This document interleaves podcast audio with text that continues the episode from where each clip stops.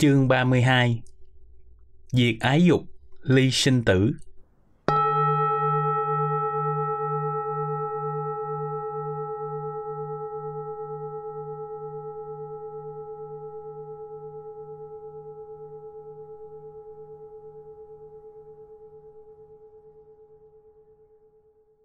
Một Dịch nghĩa.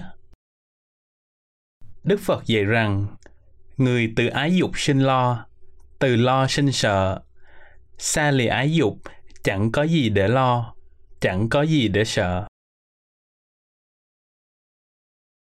hai Lược giải một Xuất xứ của bài kinh này được tìm thấy trong kinh Pháp Cú, kệ 212 đến 216. Mỗi bài kệ trong năm kệ đều có nội dung tương tự. Ái, ái luyến, hỷ ái, tham ái và dục ái. Do ái sinh sầu ưu, do ái sinh sợ hãi, ai thoát khỏi tham ái, không sầu, đâu sợ hãi. Ai luyến sinh sầu ưu, ai luyến sinh sợ hãi, ai giải thoát ai luyến, không sầu, đâu sợ hãi. Tham ái sinh sầu ưu, tham ái sinh sợ hãi, ai thoát khỏi tham ái, không sầu, đâu sợ hãi. Dục ái sinh sầu ưu, dục ái sinh sợ hãi. Ai giải thoát dục ái, không sầu, đâu sợ hãi. Cả năm bài kệ đều khẳng định, dục ái ở mọi mức độ nhiễm đắm của nó đều dẫn khởi sự sầu ưu, rồi sợ hãi. Sầu ưu là mức độ ban đầu của tác hại ái dục, mức độ sau là sợ hãi sợ hãi ác nghiệp, quả dị thục hiện bày. Và cả năm bài đều nhấn mạnh tổ chức giải thoát ái dục là giải thoát mọi ưu sầu. Ưu sầu hết thì không còn gì là sợ hãi, không sầu đâu sợ hãi. 2. Lời dạy của Đức Phật trong Kinh Pháp Cú được Kinh văn 42 chương đúc kết thành một bài tổng hợp – còn nhằm khuyên giới, giáo dục hàng phạm hạnh tu sĩ, hãy duy trì trọn vẹn phạm hạnh, đừng bị bể vụn, sức mẻ, tỳ vết, vân vân. Vì phá vỡ phạm hạnh là chiêu vời sợ hãi, không thoát khỏi sinh tử. Do đó, để thực hiện mục đích ly tham, người tu sĩ phải xa lìa dục, chinh phục, chế ngự nó. Người bị dục buộc ràng, vùng vẫy và hoảng sợ, như thỏ bị sa lưới, Do vậy vị tỳ kheo mong cầu mình ly tham nên nhiếp phục ái dục. Song, đối với các hành giả chuyên tâm định tĩnh, tu tập, trau dồi thiền định, Đức Phật cũng khuyến khích họ từ bỏ mãi mãi sự đắm say các dục hạ liệt, ví sanh nó như hòn sắt nóng cháy đỏ, ai đam mê tất phải bị chúng thiêu đốt. Tỳ kheo hãy tu thiền, chớ buông lung phóng dật, tâm chớ đắm say dục, phóng dật nuốt sắc nóng, bị đốt chớ than khổ. Giáo giới của Đức Phật đối với hàng phạm hạnh tỳ kheo luôn là khuyên bỏ ái dục. Nếu như ái dục là mạng lưới trói buộc con người trong vòng sợ hãi, thì hẳn rằng sống trong vòng ái triền phượt, người ấy phải thọ khổ triền miên. Người bị ái buộc ràng, vùng vẫy và hoảng sợ, như thỏ bị sa lưới, chúng sinh ái trói buộc, chịu khổ đau dài dài. 3. Thâm ý giáo dục của kinh văn còn nhằm xác quyết giá trị giải thoát, tu chứng của hành giả đã đoạn tận được dục lậu, phiền não. Sự đoạn tận ái dục chính là sự thành tựu quả bồ đề, thanh tịnh, giải phóng mọi đau khổ. Ly ái không nhiễm ô, nhổ mũi tên sinh tử, hay, ái diệt thắng mọi khổ. Hay, ái diệt tự giải thoát. Hay, ái lìa không chấp thủ. Ở một bài kệ, đức phật xác quyết điều kiện trở thành bậc bộc lưu, tức sơ quả, không gì hơn là đoạn tận ái dục.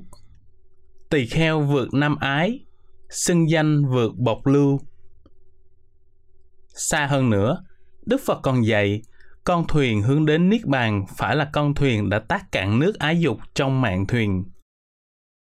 tỳ kheo tác thuyền này, trừ tham diệt ái dục, thuyền không đi nhẹ đi mau, tất chứng đạt niết bàn khi định phẩm phân vị giá trị đạo đức, nhân cách của một vị bà la môn, theo quan điểm mới của đức phật, khác với quan niệm truyền thống của vệ đà, là vị ấy phải đoạn tận sức sống ái dục như nước không còn bám víu được trên lá sen hay hạt cải không đứng được trên đầu cây kim nhọn. Như nước trên lá sen như hạt cải đầu kim người không nhiễm ái dục ta gọi bà la môn.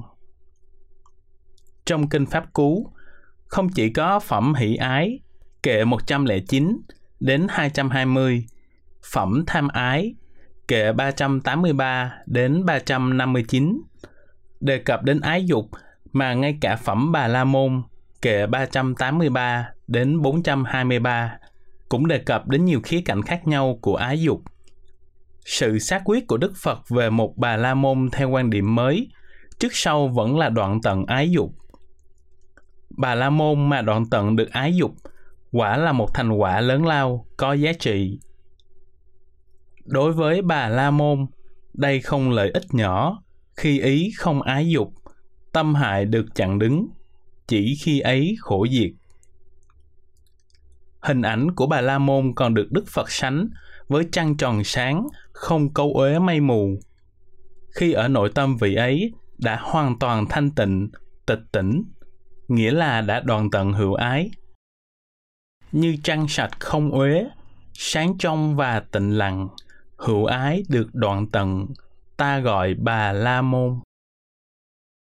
Một vị bà La Môn sau khi đoạn tận ái dục sẽ giải phóng mọi lưới triền như nghi triền phượt, chấp thủ, triền phượt, vô sanh triền phượt, luân hồi, đau khổ, trong tâm trí chỉ còn lại sự tịch tỉnh, tỉnh giác. Vượt đường hiểm nguy này, nhiếp phục nẻo luân hồi, đến bờ kia thiền định, không dục ái, không nghi, không chấp trước, tịch tịnh, ta gọi bà La Môn. Và một vị tăng sĩ, từ bỏ đời sống thế tục, sống đời tu sĩ, chỉ được gọi là xuất gia, sa môn, khi vị ấy có quá trình tu tập đoạn tận ái dục. Ai ở đời đoạn dục, bỏ nhà sống xuất gia, dục hữu được đoạn tận, ta gọi bà La Môn. Bậc Sa môn trên cơ bản như vậy, còn được gọi là bậc vô vi theo ý nghĩa không còn tạo tác hữu lậu nghiệp, sinh tử nghiệp, vân vân là cũng do tinh tấn đoạn trừ ái dục đạt đến chánh tri kiến tuệ giác. Đời này bà La Môn hãy tinh tấn đoạn dòng, từ bỏ ái dục lạc, biết được hành đoạn diệt, người là bậc vô vi. 4. Nhìn chung, nội dung kinh văn phản ánh khá sinh động tác hại của ái dục.